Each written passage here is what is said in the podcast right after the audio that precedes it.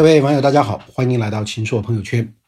啊，今天跟大家聊一个什么话题呢？想聊一下，在这个市场夹缝中的企业家啊，为什么要谈这个话题呢？因为我们知道最近关于中美贸易争端啊，这个战火纷飞。那么你会发现一个现象，就是企业家的发言是非常非常少的。那么企业家究竟是在怎么想的？那么企业家跟政治之间是一种什么样的关系？那其实这个事情呢，我最近一直在思考。那郭台铭到美国去投资的时候说了一句话，说市场就是我的祖国。那你可以看到，说归根结底，企业家所在乎的是市场本身的一个逻辑和规律。但是在大国博弈之间，企业家的想法呢，其实又不能不受到这种环境的影响。那么先举两个例子了，一个就是苹果公司，一个就是中国的华为公司啊，应该是两个国家里面最有影响力的高科技的企业。那苹果呢，在这个中美贸易摩擦的这样的一个趋势下呢，那么苹果采取的方法是什么呢？是希望把这种影响呢控制在最小化，然后呢积极主动的采取一些建设性的方法呢，能够确保自己的利益呢不受影响。我们知道，在这个特朗普当选之后呢，在去年呢就跟。苹果公司 CEO 库克举行过会谈，那会谈的主题是什么？就是说想让苹果公司把它的生产呢迁回到美国。那因此来说呢，苹果公司一件很重要的事情就是要让特朗普认识到，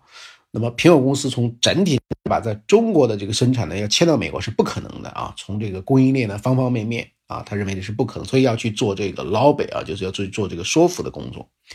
那么知道这个苹果跟中国这个关系啊是非常有意思的。苹果二零一七年在中国的这个智能手机的市场份额呢，其实已经排在第五位了，但它在外资企业里面呢还是第一位。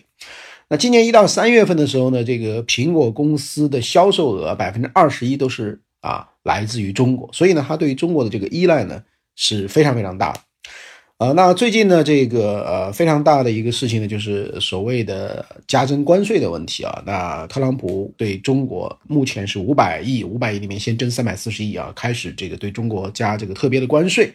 那这里就涉及到苹果公司啊，会不会也在加征关税之内？那所以呢，这是第二件事情了。第一件事情我不能回去生产了，第二件事情呢，我在中国的生产呢也不要跟我加税，所以他们就要去做这个啊，进一步的做这个捞北。所以呢，四月份的时候呢，这个库克啊就专门啊去了白宫，跟这个特朗普呢有一个会面啊。一个呢是希望你在中国这个继续生产，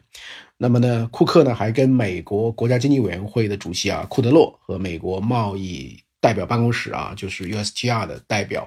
啊莱特希泽那么举行会谈啊，那是希望能够避开美国加征关税的这一重的这个风险啊。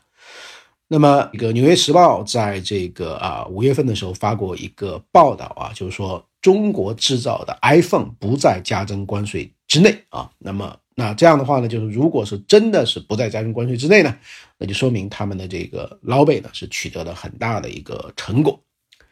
啊。那除了生产，除了关税呢，还有第三个问题，就是所谓的供应链了啊。因为呢，事实上呢，中国对于美国的一些公司，它还是有反制的措施的啊。比如说前一段有一些传言，就是说中国会加强在港口、海关等等的这个审查，来看很多的零部件的这个供应链。那你在比如说在这个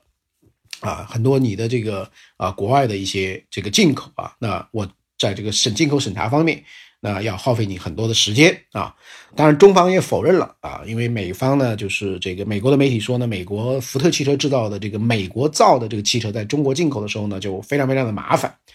啊。那现在呢，这个苹果公司呢就有一个隐忧了，就是如果苹果公司的零部件的采购啊，那么也是很多这个在港口里面，比如说海关的这个审查时间加长了，那么对于苹果的影响很大。第四个呢，就是苹果在中国呢有四十多家的这个专卖店啊，那他非常担心说中美的这个贸易争端加剧以后，引起了一些反美的情绪，那么你的店铺呢也可能会成为中国的这个民间的一些老百姓的所憎恶的对象。事实上呢，在有一些的苹果专卖店的外面呢，已经开始有了一些这种啊抵制的这样的一种势头啊。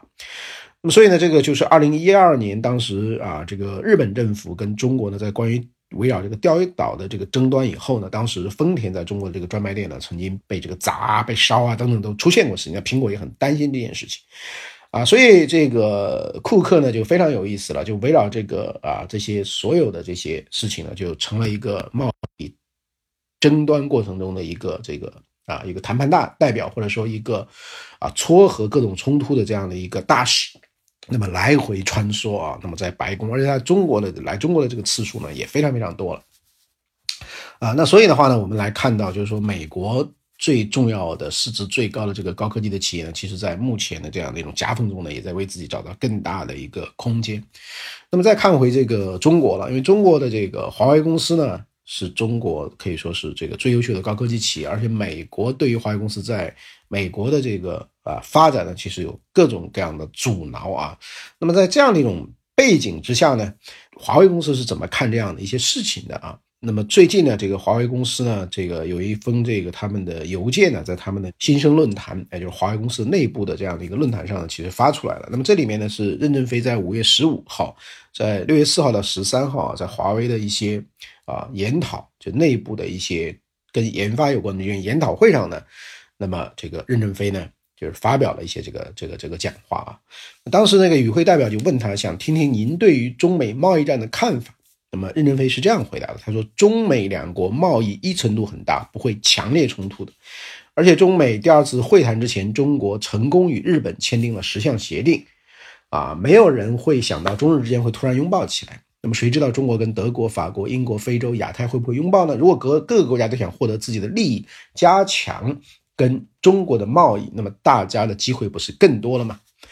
然后他就说，中国最大的武器就是十三亿人民的消费。中国开放了金融，开放了制造业，降低与人们相关的日用品、奢侈品的关税。后面呢还有很多领域会制定目标，一点点的开放，容许世界的水流进来。所以我认为中美贸易战打不起来，应该会相互妥协。美国在科技上是。很强大的，它是个法治社会，对知识产权的保护非常完善，对人才的尊重促使创新动力非常强大。CDMA 无线技术始于四十年代，在通讯领域应用研究，美国六十年代呢就进入了高潮。那个时候呢，我还刚刚上大学。我们华为公司进入无线通讯研究才只有多少年呢？起步也只有十几年。我们只是努力把产品和工程做好了。五 G 的标准是全人类共同奋斗的结果，是。全世界数十家公司、数万科学家和工程师十数年努力的推动，华为只是其中比较努力的一个而已。后面的路呢还很长，也不知道我们能不能跟得上，啊，跟不上。我们只有先承认先进，知道别人的强大，才知道尊重别人的创造。即使我们真正领先，我们也会公平、无歧视许可这个别人，绝不会利用优势去敲诈社会，也不会敲诈别的国家、别的公司。那我们今年呢？这个华为还要买高通五千万套的芯片，我们永远不会走向对立的。我们都是在为人类创造。我们与英特尔、博通、苹果、三星、微软、谷歌、高通会永远是朋友的。啊，希望这个科学家呢，呃，能够领导更加庞大的后续队伍呢，像美国一样，具备这么多先进的要素和先进的理论。让我们的土地呢能够更加肥沃一些啊啊，那么这是这个任正非对于这个啊总体的一个看法。那其中的要点呢就是两个，第一个他认为就是中美贸易战呢其实这个是最终会这个妥协的，而中国最大的武器呢是庞大的消费市场。那么第二点呢就是说我们还是在很多方面啊要向美国这个去学习，特别是在这个科学技术的研究跟创新上。啊，那么这个呃座谈的过程中呢，有人就说这个任总，我们这个有没有一些计划来减轻对于美国这个进口部件的一些担心了？就是说美国的一些核心的零部件啊，那么会不会将来给华为供应的时候出现问题？那任正非呢说啊，我们要继续大量使用美国的部件，就是利用人类文明成果。美国也需要市场支持它的产业发展，我们是买家，只要善待供应商呢，会成为友好伙伴的。啊，然后呢，他还提到说，华为要大幅的增加对于大学相关教授和世界标准组织的资助。啊，世界有几百个标准组织和平台组织，我们可以多出一些会费，希望世界组织得到更好的发展。华为的目的呢，是这个。这个造福人类社会啊，支持标准组织和平台组织也是造福人类社会，啊，那这里其实这个任正非呢提到一个非常有意思的，就是要大幅度的资助啊世界上的各种标准的组织啊，啊，这个世界的标准化组织呢是规模非常非常把这个庞大。我看过一个资料呢，呃，大概的话呢，就中国目前在于世界标准制定中的，就哪些标准是由中国这个参与中国主导制定中的这个比例啊，大概是百分之七左右。那相对于说中国在全球 GDP 的这个占比啊，百分之十五、十六的这样一个占比呢，那么你的对于全球的这个各方面的，当然主要是跟啊技术，啊这个公司治理啊，跟这个很多这些方面有关的标准的制定能力呢，那么其实还只有百分之这个七左右啊。那说明就是这个差距还很大，所以我觉得任正非的的确确他是一个非常高瞻远瞩的，就是说他从根本上去看，啊，这个标准我们能不能将来去参与啊？啊，所以任正非最后说，我们和美国之间的差距呢，估计未来二十年、三十年甚至五十六十年呢还不能消除啊。美国领先世界的能力还很强，但是我们要将差距缩小到我们能活下来。以前呢这是最低纲领啊，现在是我们的最高纲领。任何时候都要保持头脑清醒，不要一点点小成功就小人得志。呃，那最后呢，他还谈到了一个其实跟这个啊，这个目前这个大家比较关心的知识产权以及隐私保护相关联的一个话题。他说，华为呢要把这个网络安全、隐私保护啊作为公司的最高目标，确保用户利益不受侵犯。那以前呢，这个网络安全、隐私保护呢是优先项目，现在要变成最高目标。他说：“这样产品可能会贵一些，但是呢，东西好也可以卖的贵一点嘛。呃，所以这是这个任正非最近的啊整体的这种想法。我们来比较一下，Tim Cook 啊，作为苹果 CEO 跟任正非作为华为总裁啊，两个人的这个最近的这样的一些反应，我们看到他们对于整个的啊这样的一个贸易冲突，他们的这个选择的方法，那么库克呢是更多的去。”撑出更大的空间是老北，啊，希望把苹果呢给剥离出来。但我觉得任正非的境界呢似乎是更高一些，因为任正非是认为，如何能够啊脚踏实地的再奋斗几十年，在这个过程中呢，我们尽可能的去尊重知识产权，去跟我们的合作伙伴啊去保持这个长期的这种力量关系。那么他认为这个对于华为的发展呢是更加重要的。啊，我在看了这个任正非的讲话之后呢。呃，就想到了一个这个呃一个非常基本的问题啊，就这一次的这个中美贸易争端的这个核心呢，其实啊，美国更多的是在探讨生意的生意啊，或者这个干预的问题啊，呃，那中国更多的我们留的一个印象呢，就是啊，其实都是跟贸易的这个啊这个逆差顺差额度啊怎么减少，其实是生意，我们谈的是生意，而美国国更多的谈的是中国是不是利用了一些方法啊，是不公平的去做生意啊，那么。这种东西呢，是在美国看来是一种这个不正当的干预，那么所以他要干预这种不正当的干预，这其实是问题的啊一个实质啊。当然，美国是不是自己就不干预呢？这个我一直在研究商业文明，下面有一些朋友呢可能也听过我的呃美国的这个商业文明传奇。其实美国在这个过程中呢也有很多很多的干预，只是说呢它到了一定的发展阶段以后，它相对的比较这个减少这种直接的啊很多方面的这样一个干预。呃，那在这样的一个背景下，就是说比较理性的一些学者是怎么看的呢？其实我觉得越来越多的学者呢都意识到，是尽管现在这个贸易争端看起来已经不可避免，但是呢，要尽可能的避免这个贸易争端呢从一个经济利益的问题上升到战略跟发展模式的一个对抗和冲突。因为上升到这样的一个冲突以后呢，那么其实就很有可能啊会。打断我们的改革开放的进程啊！那么最近呢，我邀请就是呃，我们北京师范大学的这个金融学的教授，一个年轻的经济学家钟伟教授呢，呃，给秦朔朋友圈写了一篇文章。那么他提到一个观点，就是说，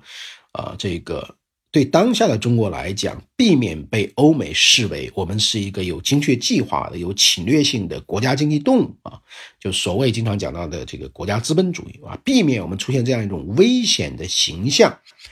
而是呢，要让全世界相信我们遵循多边规则啊，坚持全球化和开放都是真诚的，不是投机性的。我们也没有过度膨胀的心态。那么这个呢，才是最重要的。而且呢，这个也符合中国的长期战略利益，也符合中国要做负责任的大国的这个啊国际的定位啊。呃，所以，所以这个呃，钟伟教授他提到了一些这个啊建议。比如说，我们要加快啊启动加入 WTO 的政府谈判协议啊这样的一个进程，因为 WTO 下面呢有一个这个 GPA 啊，这个就是政府采购协议。那么这个中国呢，呃，二零零八年的这个啊这个这个一月呢，其实就已经签署了这个加入 GPA 的申请书，也报了一个初步的出价的清单，但是这么多年呢，这个进展非常非常缓慢。啊，因为你不加入这样一个政府采购的这个协议呢，那其实呢就意味着我们的这个政府采购的开放度呢是不够的。呃，另外呢，就是呃，这个啊，钟伟教授提出来，就是我们跟美国这个贸易清单之间的还击啊，啊，不一定是对称性的，就就完全针尖对麦芒的，因为这个双边的贸易额是不一样的。啊，所以的话呢，这个而且尽可能的，我们要把这样的一些啊，这样的一些这个争端呢，要诉诸 WTO 这样一个多边的这个机制